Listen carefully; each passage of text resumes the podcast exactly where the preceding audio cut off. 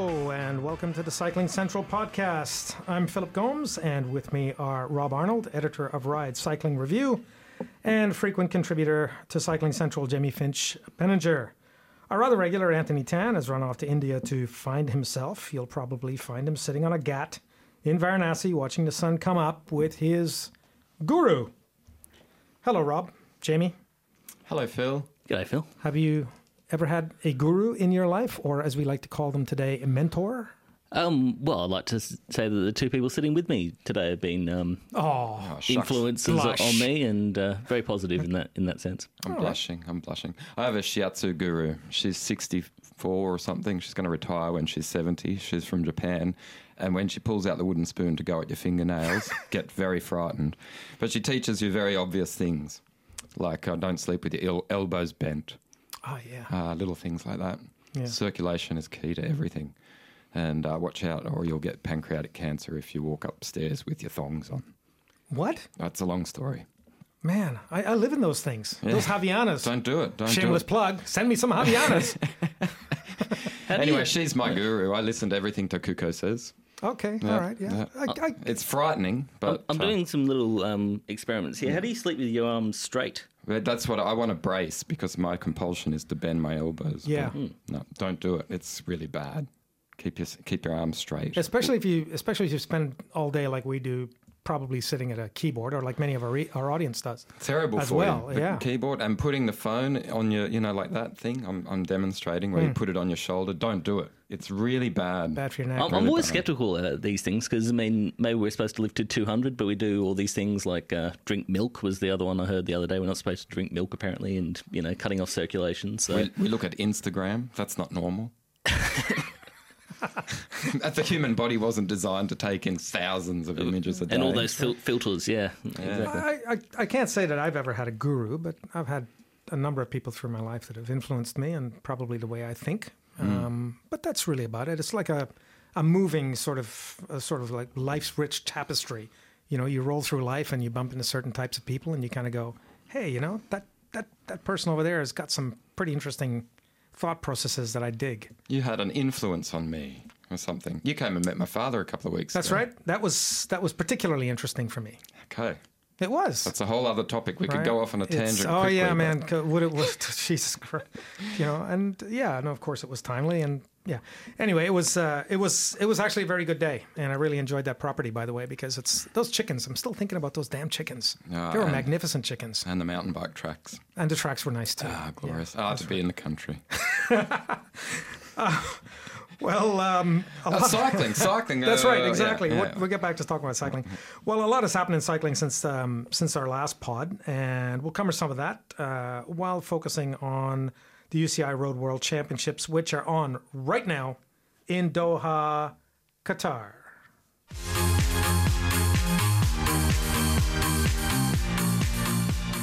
Okay, uh, let's get to it. So we're deep into the World Championships uh, with the road races uh, yet to come, and uh, really, I think for the, today's purposes, we'll focus primarily on the on the elite. Um, the two elite time trials are finished. Australia's picked up a bronze uh, with Catherine uh, Garfoot, which we kind of expected because she's one of the form riders in the time trial discipline for the women. Uh, Rohan Dennis, unfortunately, overnight uh, didn't quite do what we thought he was going to do. And uh, there's, you know, he complained about specific reasons for that, or didn't complain, but noted there were specific reasons for that. Um, and while we're talking about the elites, we shouldn't forget that Miles Scotson, uh, who him and his brother are two of our most talented young young riders. Uh, Miles picked up a bronze in the under 23 men.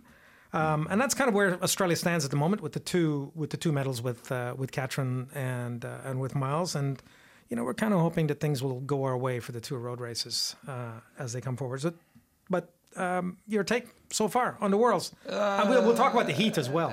I, I found it pretty anonymous. I spoke with Miles last night before I left the office. We had a nice little uh, Skype chat, uh, and he said he hadn't really left the hotel room. He said when he raced, he there was no vibe, there was no uh, no atmosphere.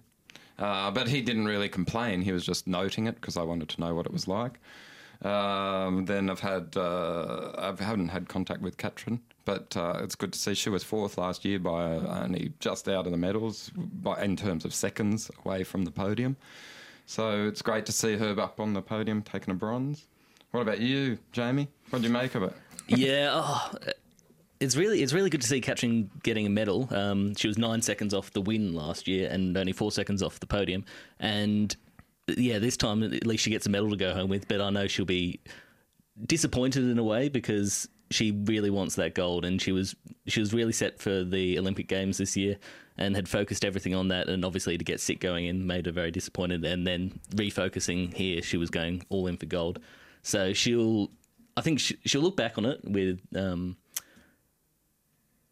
a sense of um, achievement, but at the same time, it wasn't what she was aiming for. And I think you you see that quite a bit. I mean, Miles Scotson expressed a very similar sentiment after finishing third.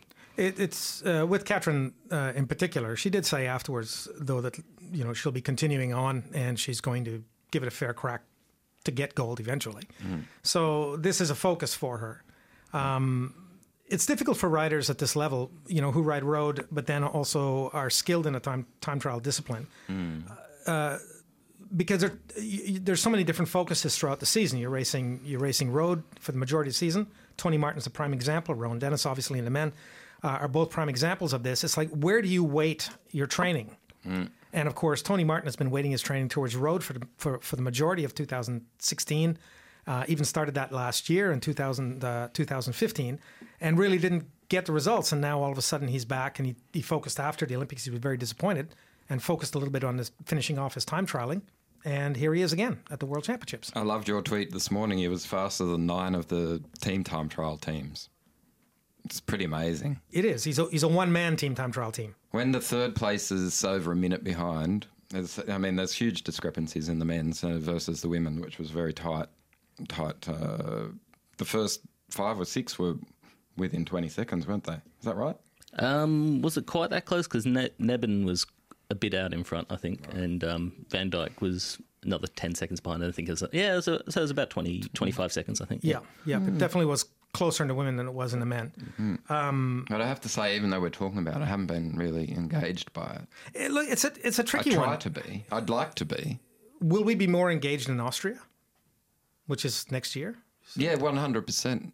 Yeah. No, will we be more engaged now versus then? Uh, well, no. Will we be more more engaged with the next two, the next three World Championships, for example, which are Austria, Norway, and now Yorkshire, than we are with the race in Qatar? Is there a reason? Is there a yes, specific... because it'll come at a better time in the season. This this long lag to get where we are is uh, has, has has killed the the vibe. Has the Olympics exhausted us in that respect as well? No, it's the lag. Well, I think it was. It's definitely exhausted the riders. I think a number of riders, you know, trying to peak in the middle of the season, they can't do the second peak then later for the world. So I think we saw that with uh, Rohan Dennis last night, for instance. Mm. It's and, not motor racing. We've got to, we've got to remember that. Yeah, well, their motors are their bodies, and they can't just pour more fuel into them. I mean, well, to a certain extent, but it, it's not not the same. Rest them in the shed. And of course, well, I think this brings us nicely into the reason that they delayed the World Championships because of the searing heat that it would have been um, a bit a, a, bit earlier. I mean, it's still pretty searing. It's about um, 38 degrees, 37 degrees, I think it was yesterday, mm. and it'll be cooling down to the um, comparatively mild 34 degrees on the weekend for the road races. But that's over you know 200 k's um, in the men's, um, about 145 in the women's in searing temperatures, and mm. that's going to be awful out on the roads. I think we're going to see riders, you know, collapsing by the side of the road, which we've already seen in the TTT with um, Anouska Koster from Rabo Liv um, crashing seemingly from heat stroke. She just swerved into one of the barriers at one at one point and then trying to get up afterwards, she was, you know, uh, her legs turned to jelly. So mm. it's it's seriously dangerous stuff that they're going through by putting their bodies through the efforts that they do in this um, sort of environment. I think Miles summed it up a bit yesterday. Like we, he wasn't being negative at all. I was being a bit curious about what it was like, and he he said, "Look, if we don't do it." It's good to have the experiment. If we don't do things like this, then the road race will be in Europe and Europe and Europe and Europe. So he he was at the in Richmond last year. He said the atmosphere there was off the chart. It was this fantastic, great carnival atmosphere, heaps of people, and it's not like that now. But these things happen. It's a shame. It should be sport for television. I haven't seen. We'll, we'll see the road race on SBS on the weekend, and that's going to be exciting. It's going to be great. Um, but uh, you know, I think that this is a great opportunity for sport in Australia, for cycling in Australia to take advantage of the, the circumstances that have arrived. And by that I mean the football's finished, the cricket hasn't started, Melbourne Cup's still a month away. There's a, there's a little window of opportunity that just happens to coincide with when the World Championships are on. So I bought the Herald today, which is if, for Sydney siders, that's a, a go-to paper. Um, uh, it's and just for the sake of actually perusing the sport and finding out all of the mentions of cycling, not one word, Yep. nothing, absolutely, completely anonymous, The, the even the you know the wire service copy, for example, that we get in, nothing, nothing. nothing to speak of. Right, four lines tops, Mm. totally useless. We we tried. I tried to not build the hype a little bit. I at least wanted to at least reference the fact that the World Championships was coming up. And a couple of weeks ago, I did an interview with Bradley McGee, and we we discovered that Adam Hansen wasn't turning up. Yesterday, I emailed Cycling Australia saying who's the replacement, and they said, "Well, we're going to issue that in a press release." And I said, "Okay, great, but you know, can you just let us know, just for the sake of it? We could have hell, we could have done an interview with Steele von Hoff when we found out, but no, no, no. I was told wait until the press release will come. So this was issued at four o'clock this morning. Hmm. Who's that issued to? Yep. Why would they issue a press release at four o'clock in the morning about who was going to be the, the, the, ninth member of a team which has got two of the absolute favourites in, in Caleb Ewan and Michael Matthews? And added a third sprinter. It's just, to me, it's like an opportunity to take advantage of publicity and instead they're just, it's like a secret society. It's like, shh, don't tell anyone the world's around. Actually, one thing we haven't done is uh, note the uh, the top three in the two events since we've kind of gone off tangent really early. Uh, so the men, um, Tony Martin, the Panzerwagen, um, won the men's uh, time trial for the fourth time. Uh, Vasil Kiryienka, defending champion from last year, Pretty good. picked up second. He's just such a tough veteran. And uh, third was Jonathan uh, Castroviejo, who rides for Movistar. Obviously, Kiryienka rides for Sky, and Tony Martin rides for Etixx-Quick-Step this year. Will be Astana next year. Um, Uh, and Katusha, I think. oh, sorry, Katusha. That's right. Katusha Alpecin. That's right, Katusha Al- Alpecin. And of course, uh, good result for Ryan Mullen from A- from Ireland. And uh, Australia's Rohan Dennis finished sixth, a minute 27 behind Martin.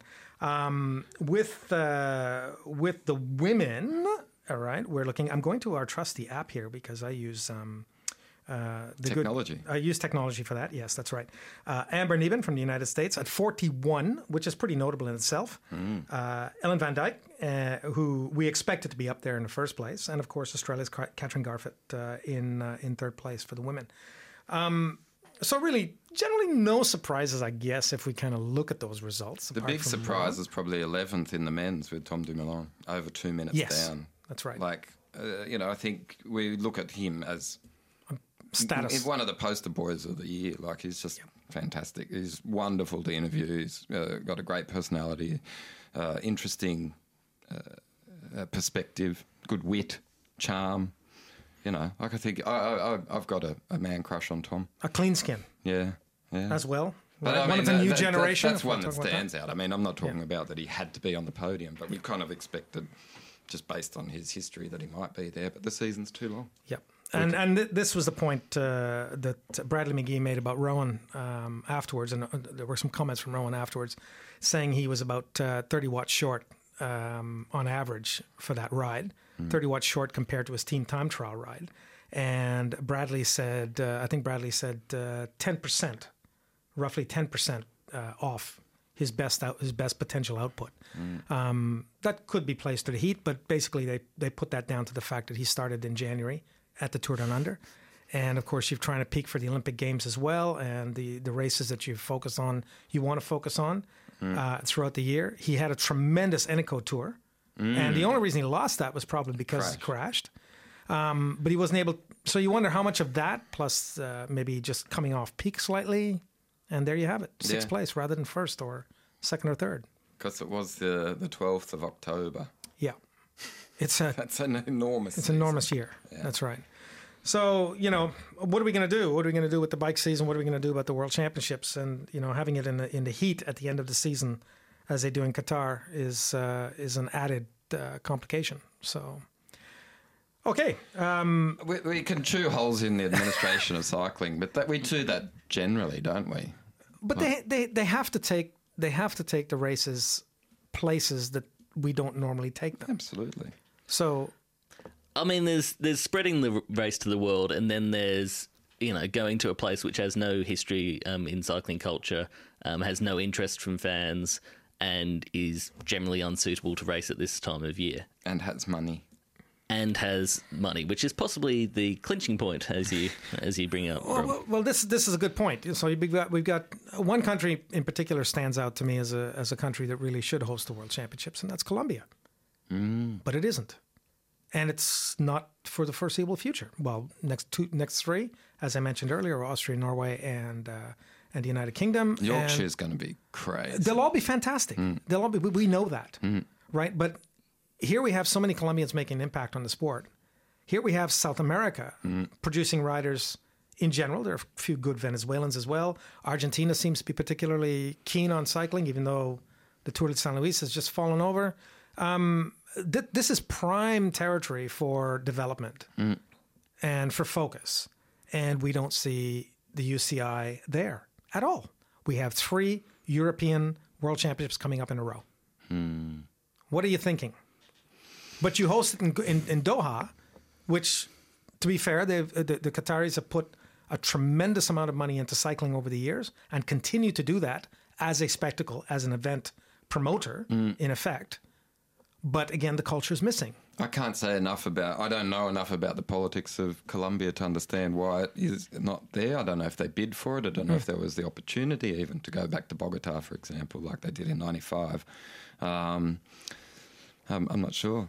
I'm sure, based on the, the reaction that I see from Colombian fans when Chaves is doing well or Nairo Quintana's on the on the fly, then it's clear that there's a huge fan base in Europe of Colombians. So I'd, it would be, I reckon, pretty uh, pretty animated in the crowd there. you know, and even even with uh, San Luis, uh, you know, when when we'd watch those dodgy streams of what was happening at San Luis, and the crowds were lining in a rows. They want to see these guys race.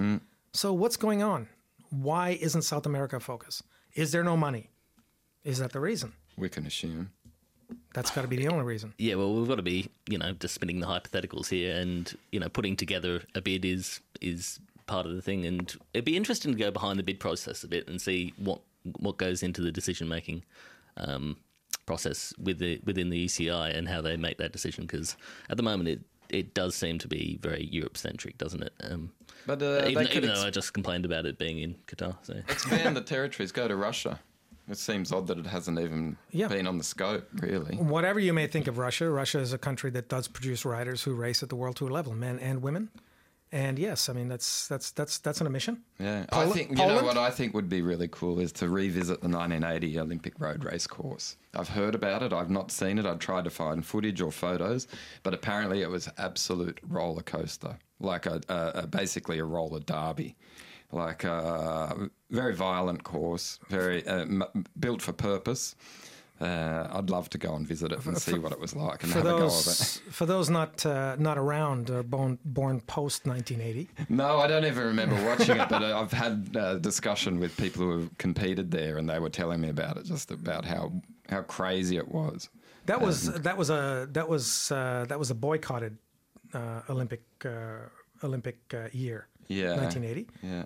um, because the Soviet Union invaded uh, Afghanistan, and half the world went, uh, "You've been bad, so we're not going," and the other half went, uh, "Yeah, we're going to rock up and we're going to race." So it was kind of a kind of a mixed Olympic Games.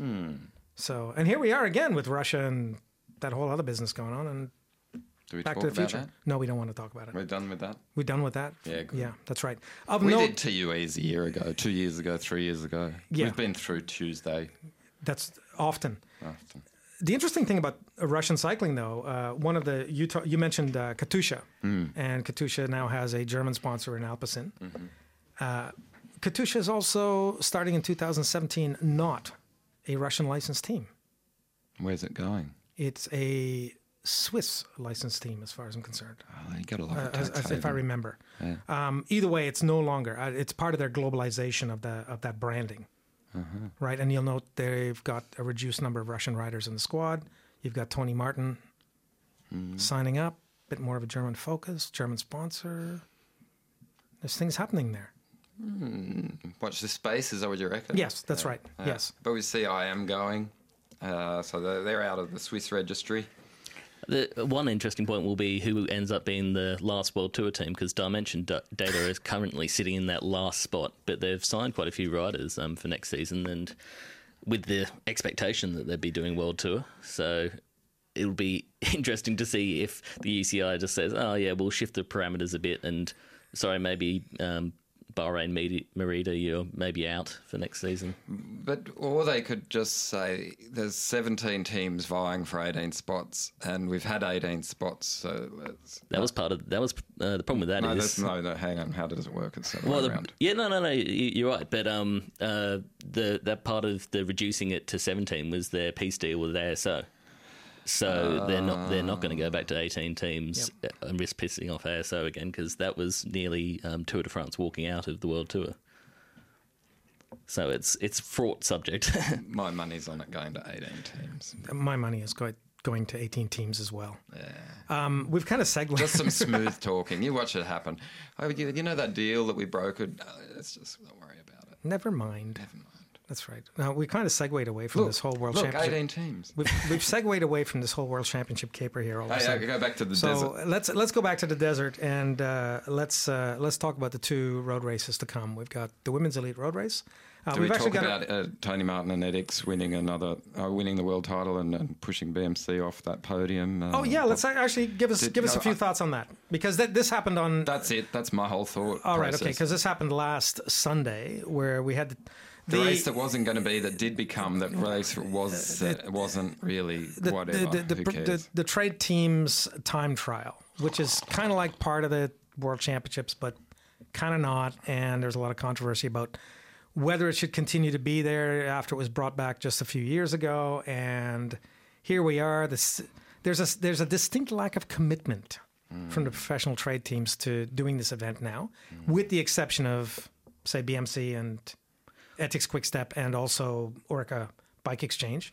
And of course, you can see that in the results as well because those are three teams who medaled. Um, so, I mean, what do we think about this? Time to dump it? Keep it? Get rid of it.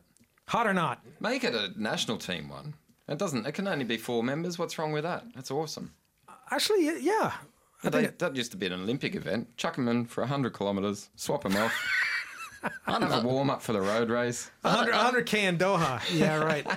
Yeah, I don't know. I, I quite like it. Um, there's not necessarily a lot of chances for the team trial team trial trial during the season, so why not give the teams that are good at it a chance to show you know show their wares and or or, or in in uh, in argument to that, why let them do it? well, it's a discipline within cycling, and it's not always represented in in in what race um, in what private race organisers come up with. So you know why why shouldn't the UCI do something to say throw them a bone at least? I don't know. I got think- I, Yeah, go ahead. I think that the winner of the world's being late was Eneco Tour. Look at the sprint lineup there. Oh my god, it was fantastic. That, that was, a great so race, one of the best races this year. Yeah, Um, they had a, a team time trial there. Just to that's the point. Uh, so there are people that do respond. Diff, you know, there are race organisers that respond to different initiatives. And, and maybe maybe that's the solution. Maybe what we do is we each year, as the race organizers go through what their parcours is going to be for each one of those races, one race organizer says, "Well, this is a World Tour race. We know we're guaranteed to have the 17 or 18 World Tour teams here, and we're going to put in a team time trial." And then the UCI also designates that team time trial within that race as the World Championship race, or that that the, winner of that particular race becomes, yeah, No, no. I mean, it's what did Nick Roach say? Just uh, Nico was just saying uh, it was okay. We got finished the race, went back to the hotel. Someone might have put an extra sticker on their truck yeah, to say world champion. World Champions, yeah. and otherwise, there were basically a couple of people going. So, if we were to take a vote around this uh, around this table, um, we'd have two to kill it and one to keep it. Yes, I think so. Um, Don't gang up on, up on him. Like it's okay. It's, I, I respect it. Yeah, no, no, it's, it's, it's well, just. well, yeah. can, we, can we mention Boels Dolman, Dolmans as well in the women's? Well, well, um, you know, but first, let's Rip into it. keep or kill. uh, keep. He's, keep. he's, he's, oh, get rid of it. Yeah, No, kill. make it four man and 50, 40 kilometres. Done. Oh, Jesus. Okay, I say get rid of it. Okay, well, we'll, we'll, we'll I'm think of another alternative. The logistics is what is it makes it a headache, and that's what isn't that what what was behind the boycott, Jamie? You, you, Well, I'm so bored by it. I don't Oh, even it's, really read it. it's money, obviously. I mean, they all the teams didn't want to be forced to because normally they get paid by race organisers to come over and, and bring their stuff. Um, in this case, a UCI run event, they don't get paid um, to attend, and they were throwing a bit of a hissy fit because you know riders uh, a team that's going to come 15th in the team time trial doesn't want to um, have to transfer transfer all their bikes and 10,000 you know however many ten, tens of thousands of dollars and spend it you know on a futile effort to you know run 15th or 20th or whatever they end up running. So So, did four man teams. so so they opted to make it voluntary and that ensured that only the teams that were going to go close to winning showed up so yeah. Now, you want to talk about Boels Dolmans uh, Oh, time just- trial at the Yeah, World yeah. Championship? No, because it is it's it's worth noting. Yeah, I mean, I just wanted to reflect that it's probably a good uh, a good opportunity for us to talk about um, dominant teams like Boels Dolmans have been in the on the women's scene, and it's a very good opportunity to talk about uh, women's cycling and who's strong in that. And I think I think that's why the team time trial is important because it does elevate. Um, Especially women's cycling to an equal level with, with men's, and it's Is that the first time it's that event has been won by a team other than what is now Canyon SRAM. SRAM? uh, who was it last year? Um, Canyon. Canyon it was Canyon SRAM, yeah. it was. And Yeah. before that, it was Lululemon, and Yep. before that, it was, but it was more or less that same. That same lot. So team. it's it's showing off the diversity of talent by for the first time ever another team winning it. Yeah, well, I suppose you could say that, but Boels have been very dominant this year. So I mean, That's true. maybe the- maybe it's just a shift in dominance, but no, no. I think I think throughout the season, especially in the second half of the season, you've seen a lot more. Um, the wins been spread out across the teams, Hmm. and for instance, uh, Chloe Hosking, who we're talking about later, no doubt, Yes. um, winning with uh, Wiggle High5, and uh, the Ra- Rochelle Gilmore owned teams there. Yeah. So Well, she's going to win the world. Is that what you mean? So is that what we're talking yeah, about? Yeah. So this, this is this is a, a, a good uh, a good intro into uh, the women's road race, which is going to be on SBS on Saturday night. So we're gonna Do you know the times? Just Excuse while me? we've got an opportunity to Uh, reference it, what time will it finish? yes uh, about uh, twelve forty five p.m. or a.m. Sorry. Okay. Right, so we're we're starting uh, on air on SBS two at ten p.m. We will be streaming. We don't have specific streaming times yet, but it looks like nine thirty-five p.m. So we'll be about an hour and a half. Uh, sorry, about uh, half an hour before we go live to TV. So approximately thereabouts. I'm still trying to nut that down. Nut that down. So, um, so let's let's talk about the women's race. So we've got Chloe Hosking of Australia, who's had a bit of a hot hand uh, throughout the year and uh, towards the end of the year. Pure sprinter. She's won before in Qatar at the tour, the ladies' tour Qatar. Um, she's a good shot. And who else? Yeah, I mean, we'll, I mean, it's worth saying that it's probably going to be a sprint. Um, that that course could be quite technical, and if the wind gets up, you know, maybe that will create some difference. Um, it's not going to be a typical Qatar, Qatari stage though, because I mean, we're used to seeing the tour of Qatar and the wind breaking everything up. For the women, they start in the they start in Doha, and then they just um, go through the city, and then do that loop around the Pearl, which we've seen uh, seven times, I think, and it's. And whilst that's technical, I think we've seen from the time trials that it's not really enough to get to a point where you're doing hairpins and you're, um, tra- you know, um, having to start and then do a full sprint out of each corner. So I don't think we'll see it split up unless the wind really gets up in, in that in that section. So, yeah, I think we're looking at a sprint, and after that, your contenders are you know Chloe Hosking, Kirsten Wild, um, any of the Dutch team really, um, not just Wild. So like Vos, Chantal Blaak, um, all of those names. Uh, the the Italians got a bunch of sprinters as well. Um, Giorgia Bronzini is probably their biggest name there, but they've got a number of other ones as well, like Barbara Guarischi and uh, that one whose name I can never remember, but it's like three names in one. And Longo. No. Long Longo Borghini is who But you think Longo of. She's, Borghini, yeah, yes, she's that's not. right. Well, she's not really a sprinter, but um, I was thinking of somebody. somebody But she, but she can. She's the kind of rider that uh, she's the kind of rider that could She- pull it off. I think she's more the sort of rider who'd go off in a small group and then and then possibly win it from that sort of circumstance. So um, it'll be interesting to see how it goes um, because there are those three dominant teams: Australia, um, Italy, and the Dutch are probably dominant. Um, Jolien D'Hoore from Belgium, she's another one. They'll be in there.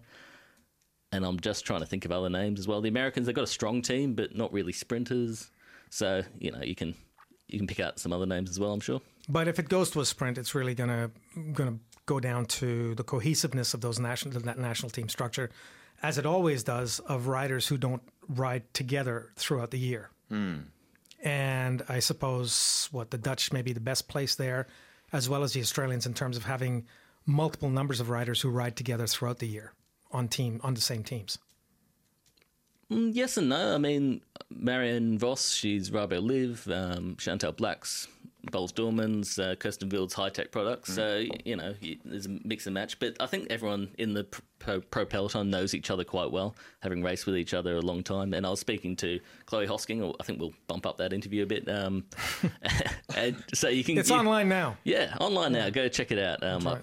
uh, Chloe Hosking, Chasing Rainbows, I believe, was That's- the poetic title. Yes. And um, and she was speaking. Well, Rainbows. Rainbow, yeah, because you anyway. Yeah. Just curious. Chasing rainbow. Chasing Rainbow, yeah, it doesn't have that. s- Sorry, I edit. doesn't Uh, I quite know. I look at this. This doesn't you know, quite pop the same. Yeah. It is poetic. Anyway, um, Look at it. Look for it. Read it. Yeah, well, she was talking about Learn from um, it. and it was written by Jamie. Yeah, she was talking about coming off the wheel of Tiff Cromwell, um, who I presume is going to be her her last lead out rider. And she says that she does it most most of the time during the season because she's often following the Canyon SRAM train um, during the World Tour because she you know piggybacks on them for the for the sprints. Isn't so, that nice of them? Yeah. Yeah. Is that called collusion? Um, well, I think she's I think she's behind um, behind their main sprinter. So you know. No, I mean the, the, the, that's anyway. yeah. Okay, let's let's Off go. topic. Let's go to the men, Rob. Let's, Let's- go to the men. let's- the let's- men's field. This Is is a it- unique a unique opportunity for men and the women sprinters. Yeah. This doesn't come around very often. Usually, the courses, tend, world championship courses, tend to be punchy, Yeah. um, producing a, a certain kind of winner. Uh, like we saw last year in Richmond with uh, with Peter Sagan and those repeated climbs, and it was almost a course that was perfect, perfectly built for someone like Sagan. yeah. This year, it's not the case. Pan flat, lots of loops, lots of corners. The men's race is stacked with pr- with sprinters, Stack. right? The Germans are probably the most interesting squad from that point of view because you've got uh, you've got Marcel Kittel, who obviously we we know about, John Degenkolb, and of course the gorilla himself as the point man apparently. Uh, just that one team alone is is strong. French, they've got uh, Démare and uh, Bouhanni. Yep. Uh, Australia, we have Michael Matthews and young Caleb Ewan, and now, as, as you've just mentioned, they've uh, they've thrown Steele Von Hoff into the mix, who really could be considered a second tier sprinter, but you know, on his day, he's a quick. Um, they're just not the only two, but those two really stand out. Absolutely. Heinrich Haussler, when he when uh, Gossi came second in Denmark, which was the last real true sprint uh, world championships, Heinrich was within uh, shot of of the finish line, and he had his hand in the air. He knew what was going on, he was a pivotal member of the team. And I think uh, even last year, Heino was pretty critical in, in setting up Matthews. So um, I was talking to Brad about you know how the, it might roll. And Heinrich is sort of um, a smoky, if, if you ask me. But I then I asked Heinrich about it, and he said no, he's, he's fully committed to working to the others. So you know that shows the grace of the guy. But I just did want to make a little special mention to him. Has his contract situation been um, formalised yet? Yeah, he's Yeah, going he's- to he's- Bahrain. Yeah, he's got a team. Yeah, Yep. all done. Yep. Yeah. Um, I don't. of- I don't cou- think that's actually been disclosed yet fully. Yeah, yeah, yeah, no, that was a release. Yeah, that was about a month ago. How the hell did I miss that? They just sort of did that with that funny PDFing one. It's not really a glamorous press release. No, no, no. Because I was aware that he was going, but I did, didn't, and I was just kind of sitting on it. I didn't even know. Yeah. There The we one, go. One that's missing is Dave Tanner. He's uh, of the sort of fallout of teams. Yep. That's all off topic. Like, but um, most of the riders, uh, like Lee Howard, found a new spot with Aqua Blue. Yep, the new Irish team. Uh, Zach Dempster's going to the cycling project from Israel. Yep. Um, that just happened. all pro, week. all pro Conti, by the way. Yeah, yeah. Yep.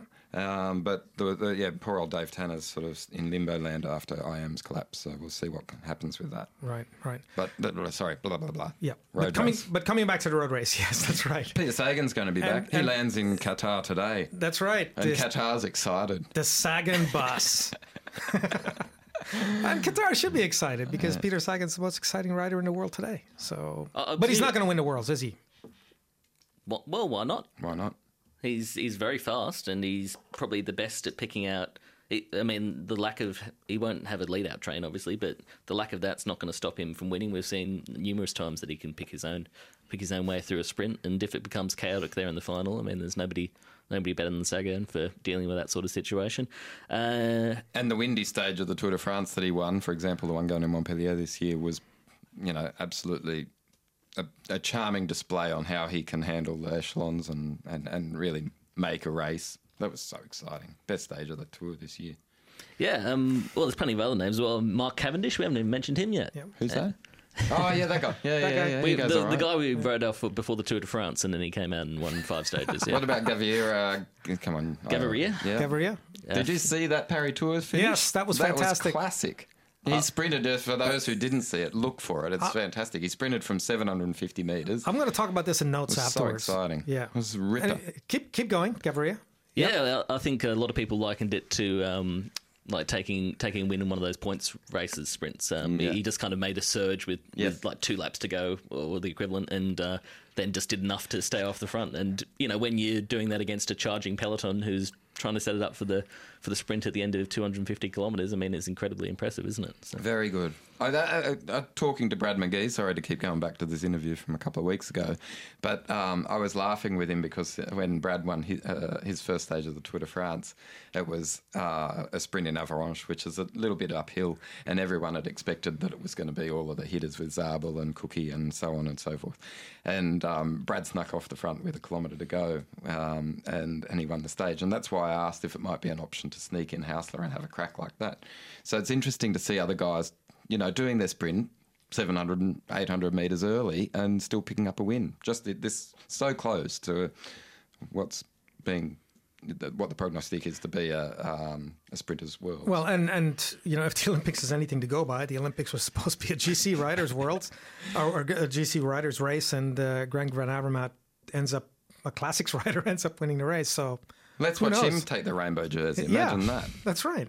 So Well, I mean, why not? I was, Why not, I was speaking to Pat Shaw on my, my other podcast, my, my podcast, and he said, um, why not? I mean, he's in tremendous form at the moment, and he's very good in those sort of windy races as well. I mean, he could he could sneak off the front, and unless they're really committed to chasing him down, he could he could definitely you know manage a sneaky victory.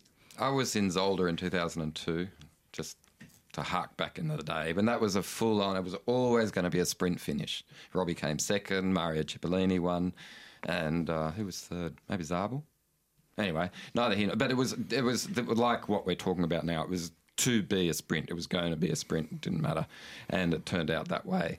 And uh, the way the Italians controlled it was was amazing, like totally amazing. Uh, have a look at that on YouTube, kids. You'll enjoy it. Um, it was not terribly. Uh, there wasn't a lot of panache from Cipollini, only the fact that he came off wheels and just smashed it. Uh, but I don't see it being like that in Qatar. It's going to be much more of a dogfight. I don't think it'll be as such a pragmatic lead-out train. no, I I, I think uh, that's my view.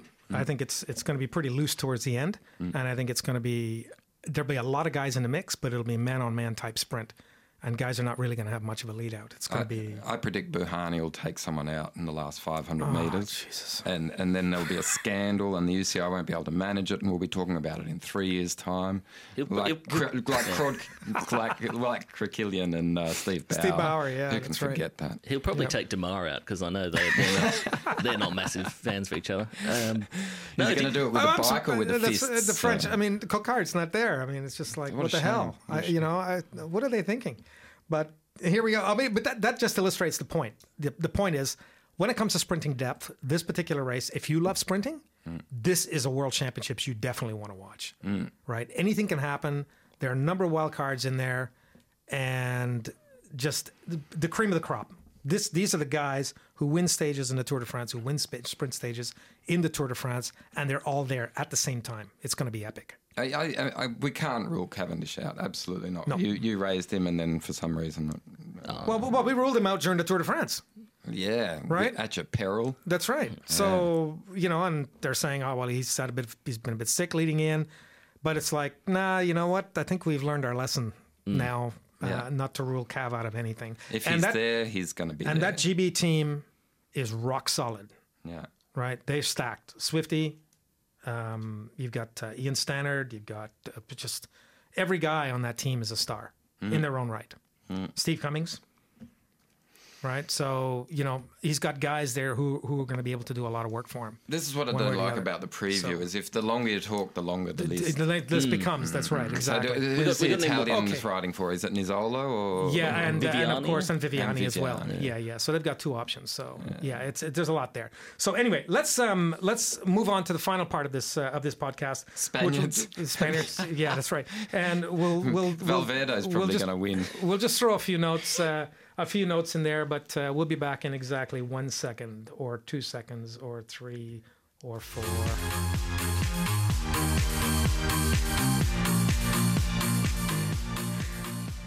So um, uh, let's do some offcuts, basically, just stuff that's not quite related to the Tour de France. I really wanted to talk about Esteban World Cha- Championships, you mean? uh, sorry, World, World, World Championships, yeah. Or that's the right. Tour de France. Or the Tour de France. It is Uh, a yeah. cycling Look, podcast. uh, we inevitably We're talk SBS, and really the Tour de France is just always at the forefront of our thinking because we're already planning for next year. We'll have all our hotels booked on Tuesday. Believe it or not. God. Yeah, That's the presentation next week. Yeah, that's right. So once you know the course, then you start, you know, Yeah. oh, it just starts going feral. Yeah. Crazy. Yep. So, uh, just some notes uh, on on stuff that happened this year and, and or this over the last couple of weeks, and, and really anything of interest that you guys would like to jump in and add. Um, I think we need to talk about Esteban Chaves, who's finished uh, who's finished 2016 in a way that really we've only seen from guys like uh, like Peter Sagan and maybe. And maybe um, uh, Greg Van Avermaet this year. Those are the guys who finished the year incredibly strong. What a Um, sprint in Lombardia. Incredible. it was so cool. He was he seemed to be so far out of the equation. And uh, he just came and spoiled Cannondale. You know, he made sure Cannondale Drapac didn't win because that's just how that's the theme of the season. For them, And um, well, poor Diego Rosa though in that race got absolutely um, jibbed by his own team, um, making him ride for Aru when he was clearly a lot stronger and. It's it's really disappointing for him at the end. You know, and then- leading, doing that um, amazing effort to lead out that sprint uh, for about 400. and then getting bucketed by the team after for winning for for coming second. You know, it's just like what? wonder why Nibali left that. That's team. right, exactly. You know, you get hammered because you're not going to because you're the strongest guy in the road for your team. It's just like, what? No, I just don't think in this instance it's right. Dear Astana, thanks for the contract offer, but I'm going to kindly decline. Oh. Uh, anyway, but Chaves was uh, was uh, pretty amazing, wasn't he? he? He's so cool. I mean, and on the po- I, tweeted or Instagrammed a picture of him on the podium and just said, "How can you not like this guy? He is the most popular cyclist of the year. Must be. Has to be, apart from Sagan. Who doesn't like him? Apart from Sagan. Yeah, but uh, uh, Sagan will have his detractors. Chaves hasn't pinched anyone on them. Bum. And uh, he's only done good things so far. But even if he does, his cheeky smile is a lot better it. than Sagan's cheeky cheeky smile. Yeah, well, I, I think that uh, I'm glad you raised Esteban. It, It's important. I mean, I, I just can't believe the year that that, that Orica, Bike Exchange has had this year. So I, I, I tweeted earlier, you know, after he won that, I said, if you had said to me, while it was plausible, hmm. that at the end of 2016, Orica Bike Exchange would have had two Grand Tour podium places and two monuments, God, I would have said no, that's not going to happen. Hmm. yeah, And it has happened, good point. right? Bravo, bravo. And of course, three of those results are with their biggest star, Esteban. So he's there, and he's going to be in Australia for the Santos Tour Down Under. Right. So it's get out there, girls, ladies. He is. He's coming out. He's coming. It's going to be a ride. Well, we've had this. Look, this is not official, but we did a we did an inter- Tomo did an interview with uh, with uh, Matt White during the TDF, and apparently mm, he did say that. And I've seen Dan Jones has also said that, so I'm taking it on faith that he's coming out. all right. Right. Get your tickets to Adelaide, Get your tickets to Adelaide, and so is Richie Porte's going to be at the TDU, Sagan's going to be and there. Sagan's going to be at the TDU. The TDU is looking good Marianne Vos is coming out to Western Australia next month for the for the Margaret River tour of Margaret River. right, yeah. All the stars are lining are up. lining up for the Aussie Summer of Cycling. It is. It's here. Yes. It was 31 That's right. degrees on Monday, so summer is just around the corner. The jacarandas are in bloom. Have you noticed that? That's right. And that's what prompted me to think Where's the Commonwealth Bank Cycle Classic? When I see the Yeah. jacarandas in bloom, Yeah. I get nostalgic. Yeah. When you smell that that whiff of summer, where's the Commonwealth Bank Cycle Classic? You wouldn't remember You wouldn't know about it. You weren't right. born. Oh, I'm drawing a blank here. Yeah. Yeah, that's right. Well, It's for, for me, for me, the Jacarandas were always Grafton to Inverell because that's the city of Jacarandas up there Yeah. in Grafton. And uh, unfortunately, well, not unfortunately, they held, held it earlier this year. So um, Melbourne to Warrnambool will be the last race on the NRS calendar, happening this Saturday. Saturday. That's right. Oh no, the well, Warrnambool promotes it pretty well. Yeah, they do. Let, us make sure. No, they Let's do. Just they try their hold that Cycling Australia missive. Keep it quiet. That's right. Don't tell anyone. Shh, shh, shh. Is it NRS? Yeah, well, NRS for the men's. Um, yeah. Yeah, NRS. What's, Yep. that, what's that again? National Road Series. Is that what it stands for? Okay. It'll be back. Don't For worry. your notes, am I allowed to ask you some uh, a quick summary of Tour of Tassie because you know this stuff so well? Did Oh you yeah. go? Okay. And so notes. Tour Tassie. Go. Uh, ben Dyball was by far the strongest on the main climb up to Poatina, and he um, won by virtue of that. Uh, apart from that, a number of other riders were very good, like Dylan Sunderland coming up through the ranks as a youngster. Um, who else? Uh, Chris Hamilton, um, obviously moving to Giant Alpecin next year, was very good. And apart from that, Avanti were, you know, continued on their winning ways in general. I mean, they didn't win the. It was the, the only round of the entire NRS that they didn't win.